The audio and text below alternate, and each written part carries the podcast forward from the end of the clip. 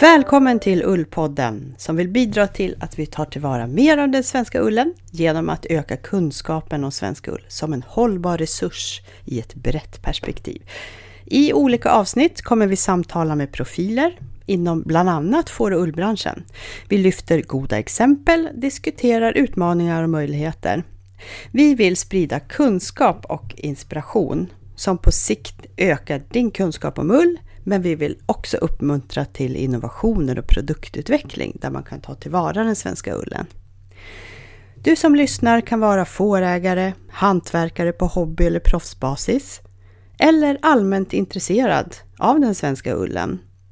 Ullpodden drivs av Ullförmedlingen, en arena för svensk ull, tack vare bidrag från Nämnden för hemslöjdsfrågor. Vi som gör podden heter Fia Söderberg och Malin Ögland, våra samarbetspartner Ann-Kristin Hult, hemslöjdskonsulent på Upplandsmuseet och Claudia Dillman, ull- och skinnansvarig för Svenska Fårrasförbundet.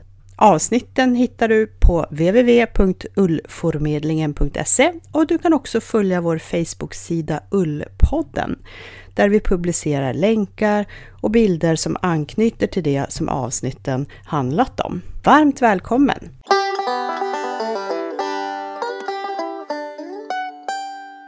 Hej och varmt välkommen till Ullpodden avsnitt nummer 7 och som är årets sista avsnitt dessutom. Hallå Malin! Hallå Fia! Hur är läget? Det är bra hörru! Idag är det jag och Malin som pratar i Ullpodden och vi har på agendan en intervju med Lisa Bergstrand som lanserar ett nytt varumärke med svensk ull 2019, A New Sweden. Vi ska prata med henne.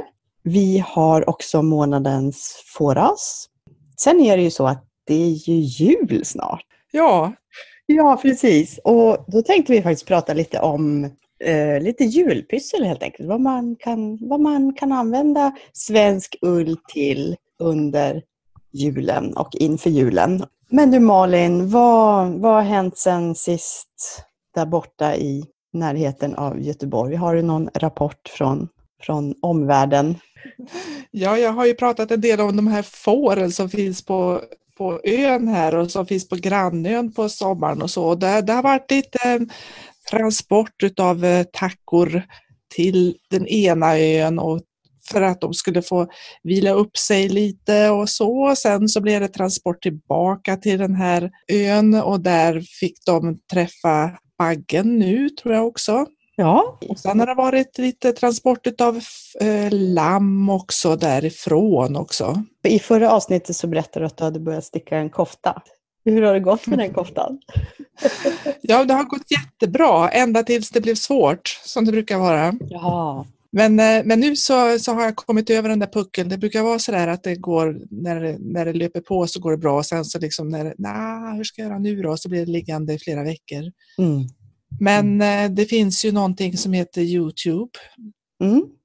Och där kan man lära sig allting verkligen. För det här var så man skulle liksom sy ihop med stygn så att det inte syns att det är ihopsytt, om du förstår vad jag menar, på axlarna. Jag kommer inte ihåg vad det hette nu, men det var förstås inte svårt. Men jag var ändå tvungen att se på den där instruktionsfilmen 15 gånger tror jag innan jag fattade vad jag skulle göra. Mm. Ja, YouTube är verkligen oslagbart när man inte kan läsa sig till någonting. När det är svårt att förstå. Ja, precis. Och istället att få det visat. Ja, och så är det ju så bra då att det är en som är totalt tålmodig. Alltså jag menar att man kan se om och om igen utan att man får någon irriterad suck. Det blir inga konflikter. Nej. Jag hade stor hjälp av det när jag skulle sticka ett par sockar för första gången. För det var ju jättesvårt att göra en häl. Mm. Det förstod man ju ingenting av. Nej, just det. Så det är verkligen bra. Du då? Jag har ju jobbat med den här enkäten som jag berättade om i förra avsnittet. Inför arbetet med en digital plattform. Och det är ju jätteintressant att få läsa svaren ifrån fårägare och förädlare, hantverkare, uppköpare av ull, vad de upplever är de största problemen och utmaningarna.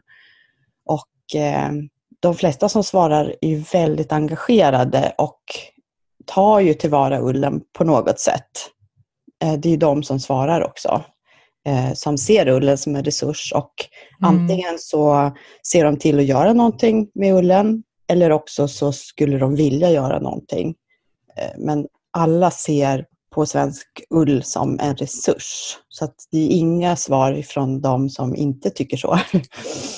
Så det är också intressant. Men fårägarna tycker ju ofta att det är de besvärliga momenten när man säljer ull. Till exempel via Facebookgruppen Ullförmedlingen. Det är ju att det tar tid att packa små paket till olika kunder.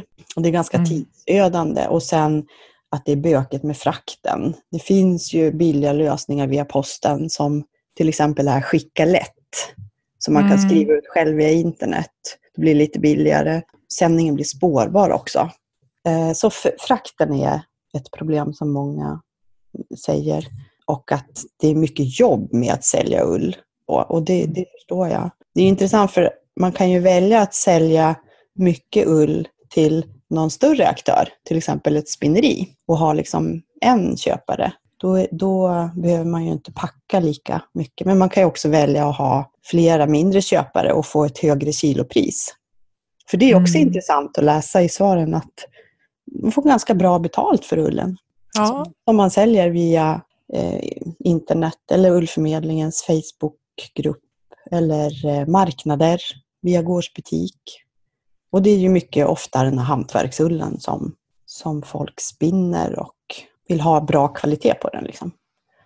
Då är den oftast ganska ren också. Nej, men det är intressant och det här arbetet pågår ju så att det är inte riktigt klart än. Men det är väldigt kul att läsa om vad folk upplever och tycker. Och det är många positiva svar också. Många som vill lära sig göra mer av ullen. Och många som faktiskt gör mer. Alltså alla säljer ju inte bara. Många pratar ju om att vi slänger så mycket och att bara x% tas tillvara. Men då pratar man ju om en förädlingsprocess där någon köper upp den. Siffrorna för till exempel fårägare som tar hand om sin egen ull och förädlar den själva. Det kanske inte syns i statistiken. Men jag får en känsla av att det är väldigt vanligt att man vill göra själv som fårägare. Och man har liksom kunder av sina produkter som kommer från gården. Det är liksom ganska många som har det upplägget. Som inte bara liksom har fåren och så ska de sälja ullen, utan de har en egen liten kedja på hemmaplan. Liksom. Ja. Hur menar du att de har en egen liten kedja? Nej, men alltså från lammet till produkten. De har lammen, fåren, de klipper dem. De sorterar ullen, de tvättar ullen själv kanske. De kanske handspinner själva eller har någon kompis som handspinner. Stickar produkter som de säljer vidare. Eller skickar iväg och får garn från ett maskinspinneri så man får tillbaka sitt eget garn. Och säljer då garn till sina kunder. Så att man har liksom en egen liten värdekedja hemma på gården. Att man är både liksom ullproducent och ullförädlare. Ja, just det. Att det är inte liksom svart eller vitt allting, att det bara finns säljare och köpare, utan man kan vara lite av varje. Ja, just det. Det tycker jag blir tydligt när jag läser svaren. Så det känns som att de som är engagerade är ganska kreativa människor. Så.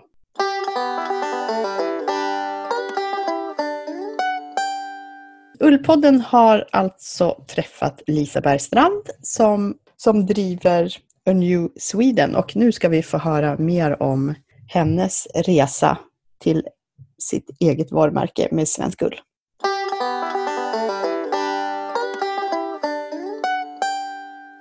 Modeindustrin anses ju också vara den andra mest förorenande industrin i världen efter oljeindustrin. Det kanske inte så många vet eller tänker på. Lisa Bergstrand har studerat textil- och modedesign och jobbat i över 10 år inom modebranschen med både stora och små företag. Hon har kombinerat jobb de senaste åren med att studera hållbar utveckling och jobbar också som konsult mot olika modeföretag med design och för att förbättra produktionen till en mer miljövänlig. Hej och välkommen till Ullpodden, Lisa. Hej och tack så mycket för att jag får vara med. Du lanserar ju snart ett nytt varumärke där du använder svensk ull, A New Sweden. Kan du berätta lite om det och när och hur och varför som du började med det här arbetet? Jag är modedesigner i grunden och har jobbat i många år i Paris, bodde i 8 år och sen flyttade jag tillbaka till Sverige och jobbade i Sverige också. Och för att ta en lång historia kort. Det jag kände var väl att det finns väldigt många olika modemärken. Och det är väldigt få som tillverkar kläder på ett bra sätt. Så att jag ville försöka att göra någonting som är gjort verkligen på ett bra sätt.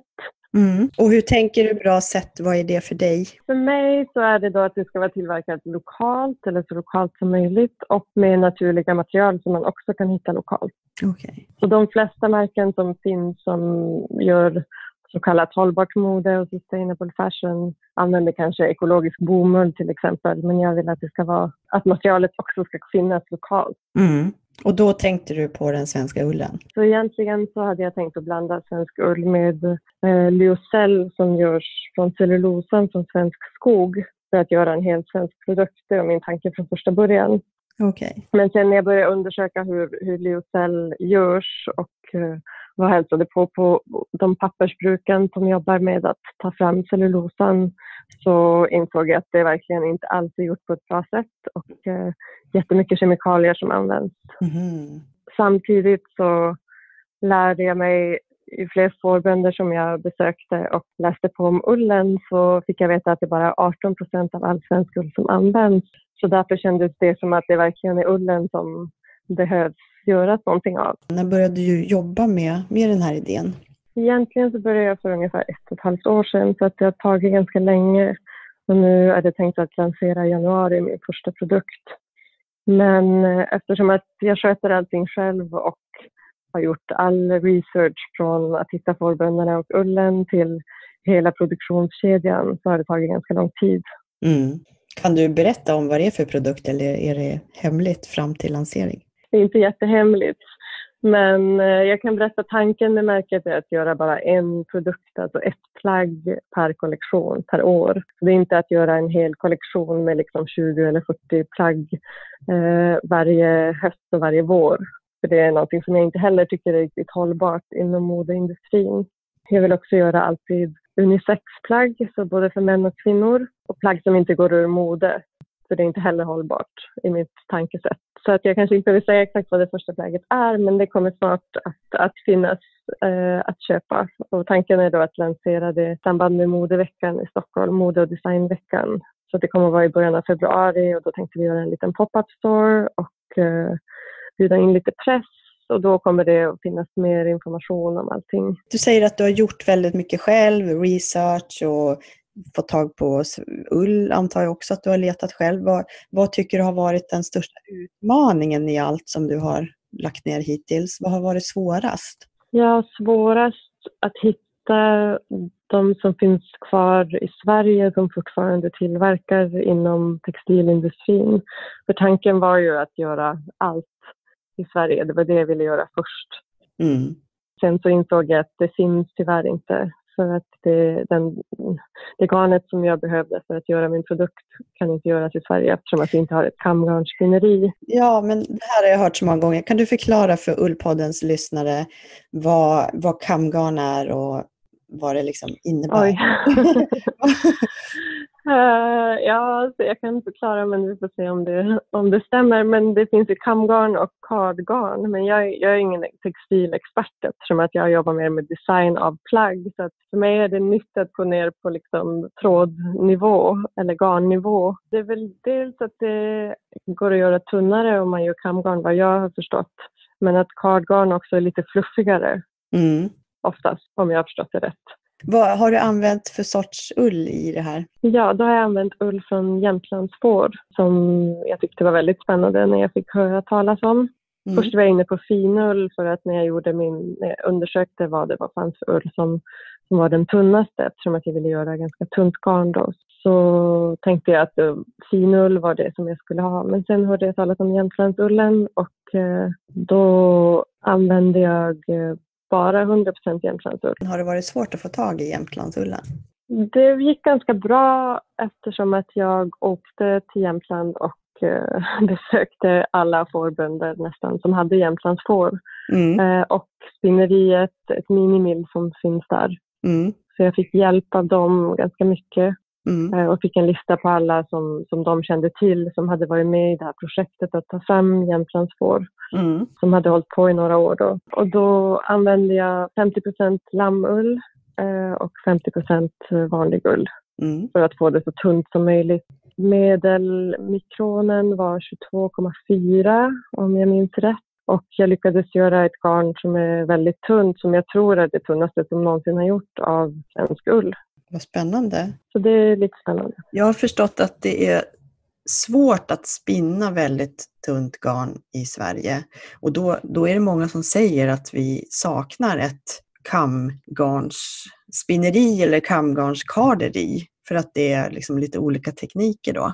Ja. Det var det som gjorde då att du vände dig ner till Europa istället. Ja, exakt. För det man kan göra i Sverige om man vill göra varje steg i Sverige är väl att ta fram ett kardgarn som är tjockare och då kanske kunna göra någon slags stickad tröja.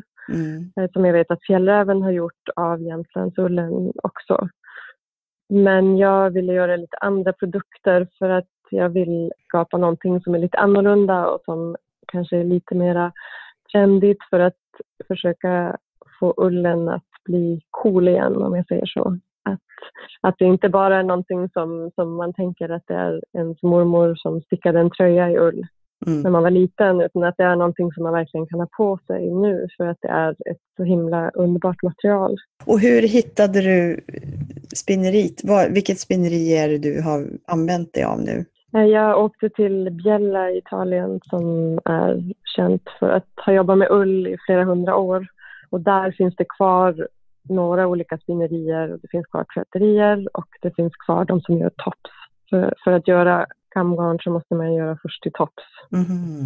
Som är liksom kammat. Så det finns inte heller i Sverige. Med en del av...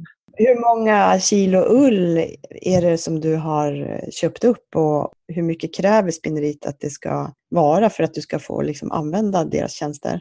Jag köpte 300 kilo som var väldigt lite för dem, men mycket för mig eftersom att det är mitt eget projekt och det är jag som finansierar allting. Så att jag tror att eftersom att jag var där och förklarade min idé och vad jag ville göra så gick de med på att göra bara 300 kilo. Men annars så vill de nog ha mer, minst ett ton, de flesta. Okej. Men sen så blandade jag också svart och vit ull för att få en naturlig grå färg och det var också någonting som var lite problematiskt. I tvätten och tops och spinning eftersom att alla maskiner måste rengöras mycket mera före och efter. För ofta så spinner de bara vit ull. Hur går det för europeiska spinnerier som det här som du har haft kontakt med nu då? Är det en stark marknad för dem eller är de glada över att få nya kunder från andra europeiska länder? Hur ser deras marknad ut? Det går nog ganska bra för de få som finns kvar, men det är väldigt många som har stängt ner så att det är mindre konkurrens mellan de få som finns kvar då. Men oftast så är det väl, Italien har ju väldigt starkt textilmarknad fortfarande. Men det mesta ullen som de använder kommer ju fortfarande från Australien och Nya Zeeland. Ja, det är så. Så det är inte europeisk ull som de spinner så ofta. Så därför tyckte de nog att mitt projekt var ganska intressant och att det var svensk ull och att det gick att göra den så fin, eller att det gick att göra garnet så fint, så tunt. Blev de imponerade av Jämtlandsullen? Ja, det blev de faktiskt. Ja. Jag fick väldigt mycket beröm som jag har framfört till mina fårbönder som jag köpt av. Ja. Så det var jätteroligt. Kommer du fortsätta att använda just ullen ifrån den här rasen eller kommer du testa andra fårraser som finns i Sverige, tror du?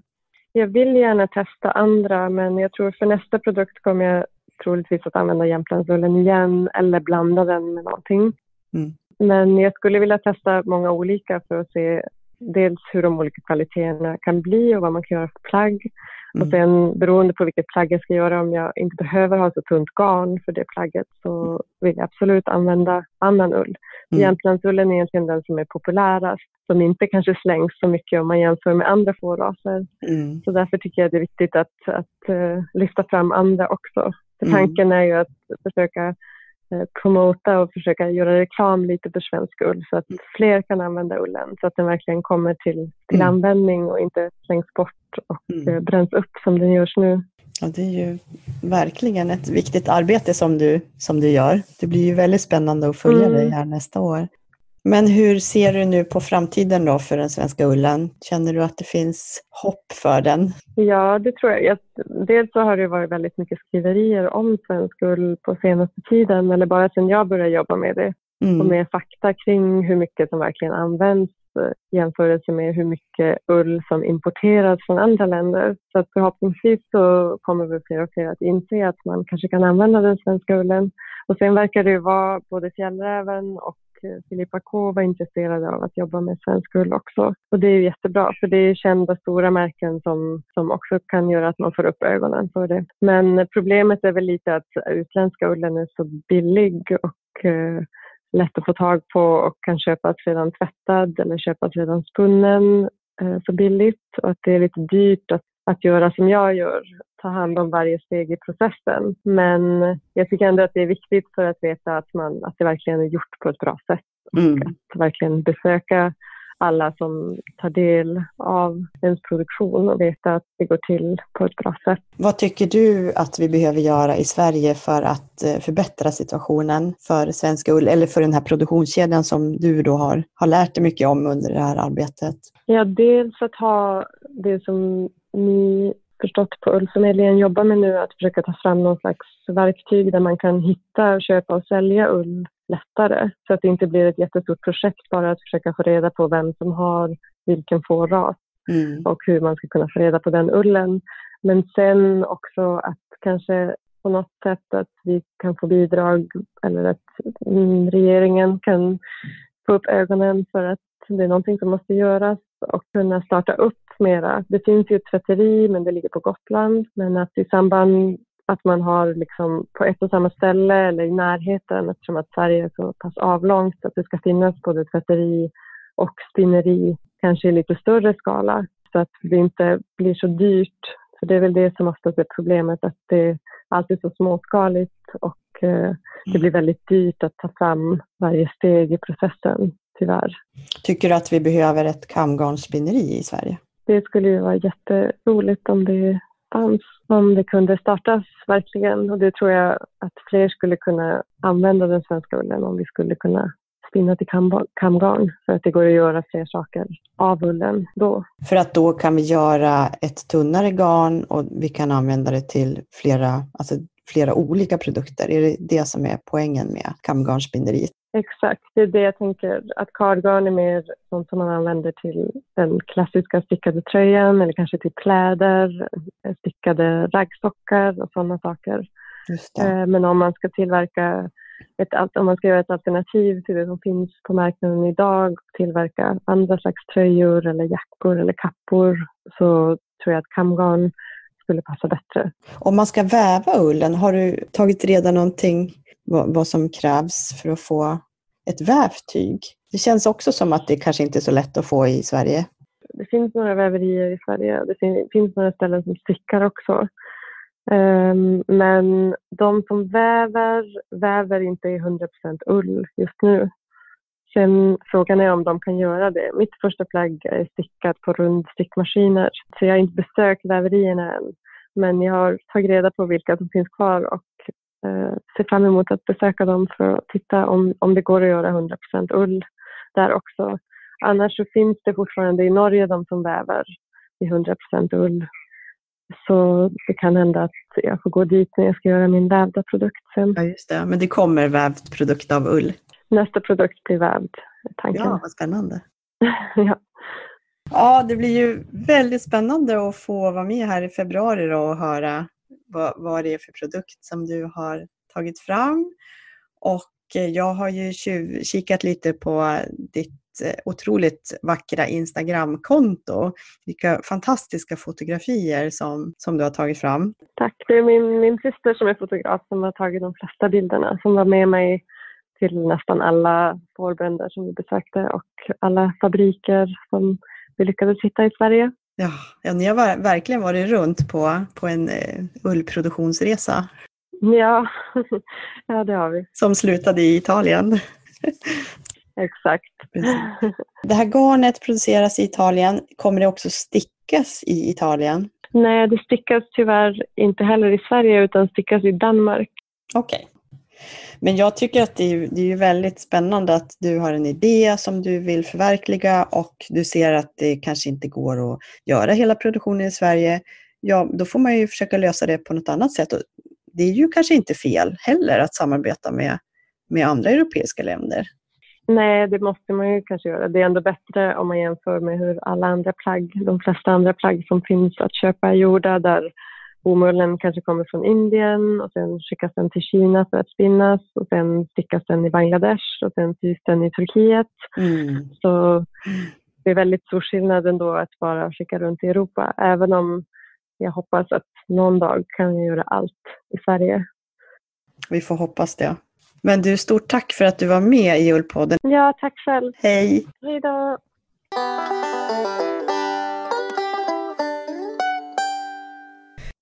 Ja, och det lackar ju mot jul här snart och adventstider. Och har du något tips, Malin, på vad man kan använda ullen till? Ja, en sån där liten sak som jag brukar göra det är att jag har ulllockar i adventstaken istället för mossa eller lav som ju det faktiskt är. Mm. För de där lavarna som man brukar ha, de tar ju ganska lång tid på sig att växa till sig så det känns ju inte riktigt rätt att använda det. Och sen så tycker jag det också är faktiskt mycket, mycket finare att ha ullockar i adventstaken. Är det någon särskild typ av lock som du brukar ha som du föredrar? Det har varit Gotlandslockar faktiskt. Mm. Och sen är det ju lite säkerhetstänk i det där också för det brinner ju så dåligt ull. Ja, just det. Ja, precis. Man kan använda ull till mycket men inte att elda med. Det är inte så bra. Det tar lite tid, ja.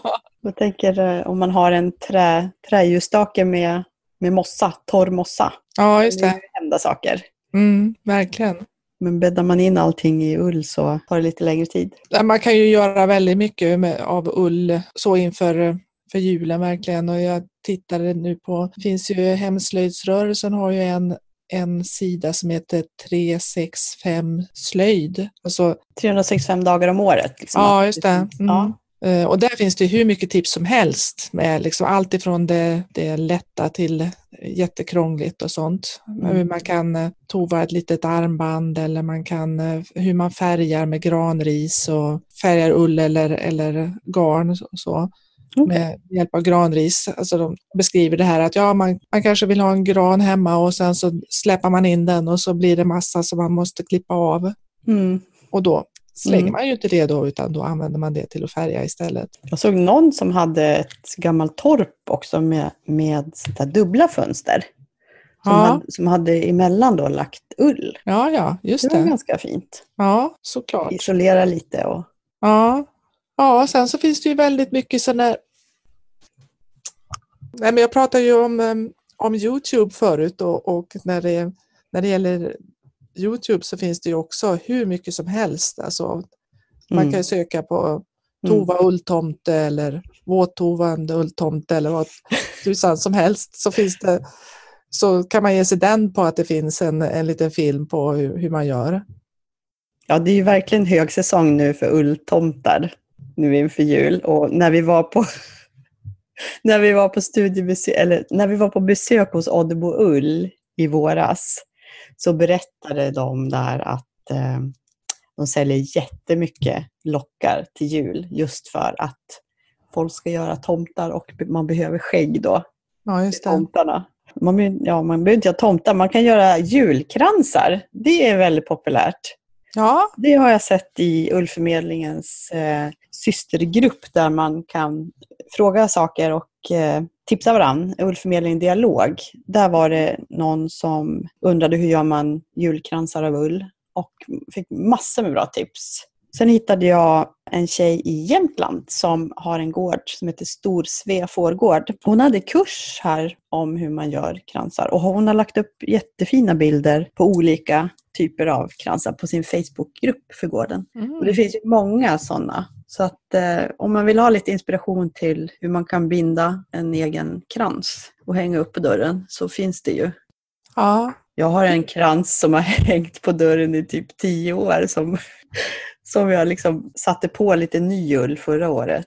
Hängde lite. Men sen så har ju fåglarna varit där och tagit av det. Nu såg den för hemskt. Så nu, jag tänkte slänga det men sen kom jag på att jag kan ju binda tjockt lager med ull och göra om liksom. För det är ju som en stomme av halm eller vad det är. Mm. Och det kan man också sälja på marknader, julmarknader. Precis. Om man vill sälja sina ullprodukter. Vi kan väl länka till lite tips som vi hittar. Jajamän.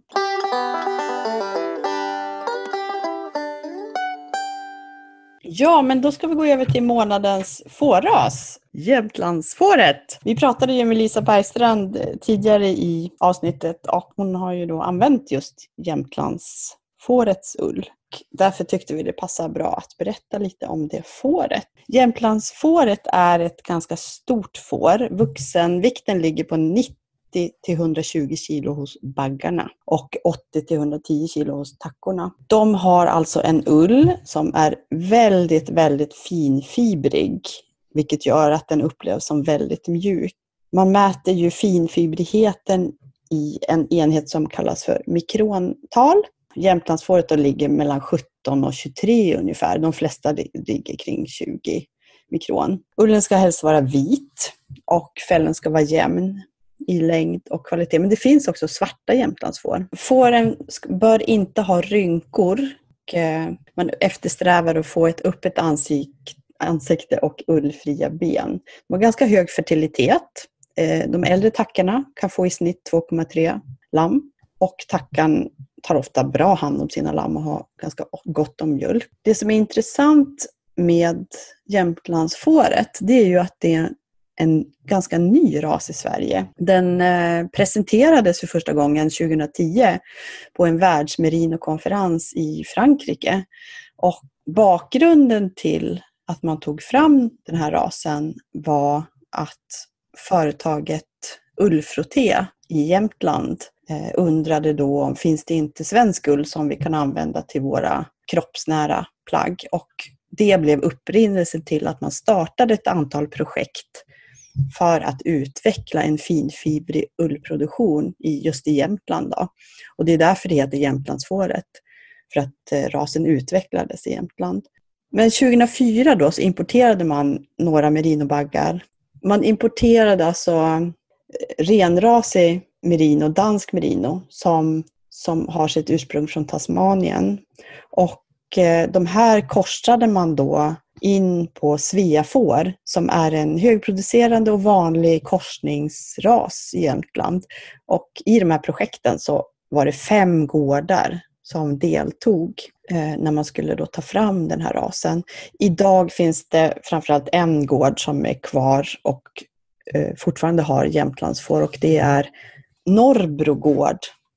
Björn och Margareta Jonsson, de har en av de största besättningarna idag, 60 tackor ungefär. Men du, varför måste man gå omvägen och göra en ny ras? Varför kan man inte bara ha merinofår här i Sverige? Jo, man ville ta fram ett bra kombinationsfår där kött och päls och en fin fibrig ull kunde kombineras i samma djur. Med bra fertilitet och mjölkproduktion. Och en ras som var vanlig i Jämtland eller fortfarande, det är ju det här sveafåret som är en korsning av en massa olika raser. Så 2004 föddes de första korsningslammen då. Och sen 2010 så presenterades det som en egen ras. Och det är en egen ras i elitlam som är då fårens stamtavleregister om man säger så. Det är ju så att det finns inte så många. Det här företaget då, Ullfrotté, som sen blev Woolpower. De tycker förstås att drömmen vore att kunna använda ull från Jämtlandsfåret. Men De behöver ull från ungefär 250 000 får för att kunna producera sina underställ. 2017 då så fanns det 336 tackor registrerade i avel i härstamningsregistret. Oj, oj, oj. Då är det en bit kvar. Det är en väldigt lång resa kvar. Men 2017 i alla fall så fanns det då 18 besättningar som var registrerade i elitlamm. Och där då 336 tackor, 31 baggar och 631 lamm. Så sen finns det ju även djur som inte är registrerade i elitlamm. Så det finns ju ett mörkertal då, men då kan man ju inte då bevisa att de är liksom renrasiga och följer rasbeskrivningen och standarden. Hur ser det ut i övriga Europa då? Har man merino där eller? Portugal har ju merino och Spanien och Frankrike. Men succén med Jämtlandsfåret, det har ju visat sig vara den här finfibriga ullen som hantverkare och handspinnare är väldigt förtjusta i. Men till skillnad ifrån merino så är väl inte ullen så, lockarna så är väldigt långa va? På Jämtlandsfåret. Klipper man en gång per år då kan man ju få en bra längd på den. Men då ställs det ju högre krav på att den inte får bli skräpig då. Å andra sidan. Som det är vintersäsongen är det ju svårt att... Det blir ju en kortare ull när den är ju finfibrigare den är.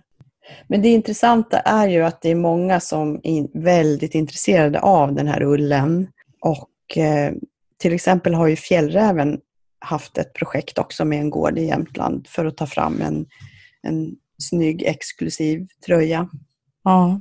Så helt klart är det ju så att efterfrågan är större än tillgången på den här ullen. Och det man gör då när man väljer vilka djur som ska gå i avel, det är att man gör också en sån här analys på ullen så att man får veta då hur finfibrig den är. Alltså vilket mikrontal som ullen från det här lammet har. För det är också ett internationellt mått ofta på som man mäter ullen i. Men det heter ju Jämtlandsfåret då för att det arbetet med att ta fram rasen, det skedde i Jämtland med Jämtlands läns fårrasförening och det som blev Ullforum så småningom och det som blev Torsta också då. Men visst har du använt Jämtlandsullen? Jajamän, jag har nunotovat med den. Och vad är din upplevelse? Ja, den är jättefin verkligen. Den är så mjuk. Mm. Och sen har jag ju stickat också i den. Och det blir ju också sådär verkligen, hur ska man säga, delikata sjalar kan man ju verkligen göra sådär jätteskira och mjuka. Och det är en ull som man kan ha närmast kroppen utan att den sticks. Ja. Och det finns ju också en anledning till att man ville ha det till underställ till exempel. Ja, precis. Mm. Så för er som vill satsa på en finfibrig ull, det är ju bara att börja helt enkelt. Från 336 tackor till 250 000. Jajamän. Så kan vi leverera. Det finns plats för flera. Nu är det här sista avsnittet av Ullpodden för det här året. Och det här har ju varit helt nytt för oss. Och vad tycker du har varit det mest givande med Ullpodden? Eller vad har du lärt dig eller som du inte visste förut? Ja, men det är ju väldigt mycket. Vi hade ju som ambition där i första avsnittet att vi liksom skulle följa strömmen upp och se vad problemet är så att säga. Och jag tycker att vi har kommit en bit på vägen kanske. Att vad har vi upptäckt för något? Ja, men jag tänker också att det här att det är precis som bäckar eller strömmar eller man ska säga så är de går inte spikrakt utan man går lite fram och tillbaka ut med den här kunskapens bäck. Mm. När jag tänker på det här vi pratade om att Oddebo Ull pratade ju om det här att de inte kunde ha bara Gotlands ull utan de var tvungna att blanda in det för annars gick det inte in annan ull för annars gick det inte att karda den. Och sen fick vi ju höra att ja men visst det finns ju flera stycken spinnerier som har Gotlands ull ren 100% Gotlandsull. Jaha, så okej, det är olika på spinnerier och spinnerier.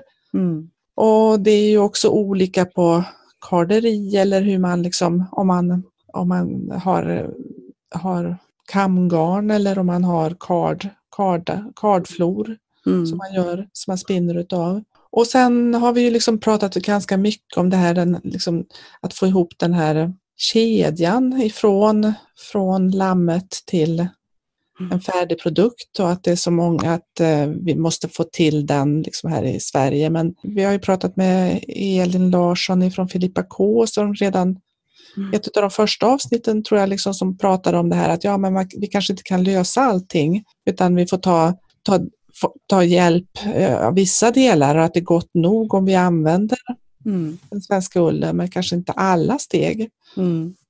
Och det funderar man ju en hel del på nu när man hör att det är många som ändå söker sig, som A New Sweden då till exempel söker sig till Italien och det verkar ju lite bakvänt på något sätt om vi då i Sverige ska jobba för att bygga upp en vagnpark här när det kanske finns fabriker liksom som gärna välkomnar. Ja, men som du säger, om det inte alltid funkar och det finns en möjlighet i närliggande länder att ha ett samarbete eller att anlita dem, då kanske det är gott nog. Ja. Man kanske inte ska vara så sträng. Nej, eller ha ett öppet sinne. Liksom. Mm. Mm. Bara för att få igång att kunna säga om det här är en produkt av svensk ull. Ja. Och vara stolt över det. Det är ju ett viktigt steg ändå, för jag tycker att vi ändå har sagt länge att ja det här är svensk design. Har vi sagt. Men det har inte liksom varit något mer än idén, eller man ska säga. Nej, precis. Det har ju kommit väldigt långt ändå. Ja. Sen är det ju många, vi har ju pratat med några profiler under det här året och intervjuat dem och för att lära oss mera, och sen är det ju väldigt många som vi förstås inte har pratat med men som man ändå har fått feedback ifrån, som har hört av sig, och det finns ju många personer som har mycket kunskap. Det jag menar är att det finns ju utrymme också för att prata med väldigt många fler i framtiden. Ja, verkligen. Det är ju det som är kul, verkligen. Ja, precis. Vi vill ju verkligen fortsätta med Ullpodden. Ja. Under det här året har det ju drivits som ett projekt. Men vi har i alla fall ambitionen att 2019 fortsätta göra avsnitt. Så att vi kommer igen. Vi kommer igen, absolut. Men vi vill ju tacka alla lyssnare framförallt. Det tycker jag har varit det mest fantastiska med det här året. Att jag kunde aldrig ana att det var så många människor som ville lyssna på en Ullpodd. Nej, det måste jag också säga. Verkligen, det är helt otroligt. Vi hade ju som ambition att vi skulle ha 100 nedladdningar per avsnitt. Och jag hade ändå svårt, även fast jag tänkte ut några kompisar som kanske skulle kunna tänka sig att lyssna, så hur ska det gå? Överväldigad. Ja, precis. För i snitt har det ju varit ungefär 1000 personer per avsnitt. Ja. Kan vi ju berätta också för er lyssnare. Och tack till er. Verkligen. Och tack för att ni har hört av er med frågor och skrivit in meddelanden via Facebookgruppen och kommunicerat och det har varit väldigt värdefullt. Ja. Och både jag och Malin har ju Instagramkonton, så är det så att ni har Instagram och vill följa oss så är ni jättevälkomna, och mitt Instagramkonto heter Lamfia och ditt, Malin, vad heter det? Rutorandi. Rutorandi och Lamfia, så följ oss gärna på Instagram om ni vill hänga mer med oss förutom när vi hörs via Ullpodden. Då får vi väl bara önska varandra och alla lyssnare en god jul, va? Det ska vi verkligen göra. Ha en riktigt god jul och härliga helger. Så ses vi igen år 2019. Det gör vi. Det gör vi. Ha det så bra. Ha det gött. Ha det gött. Hej. Hej.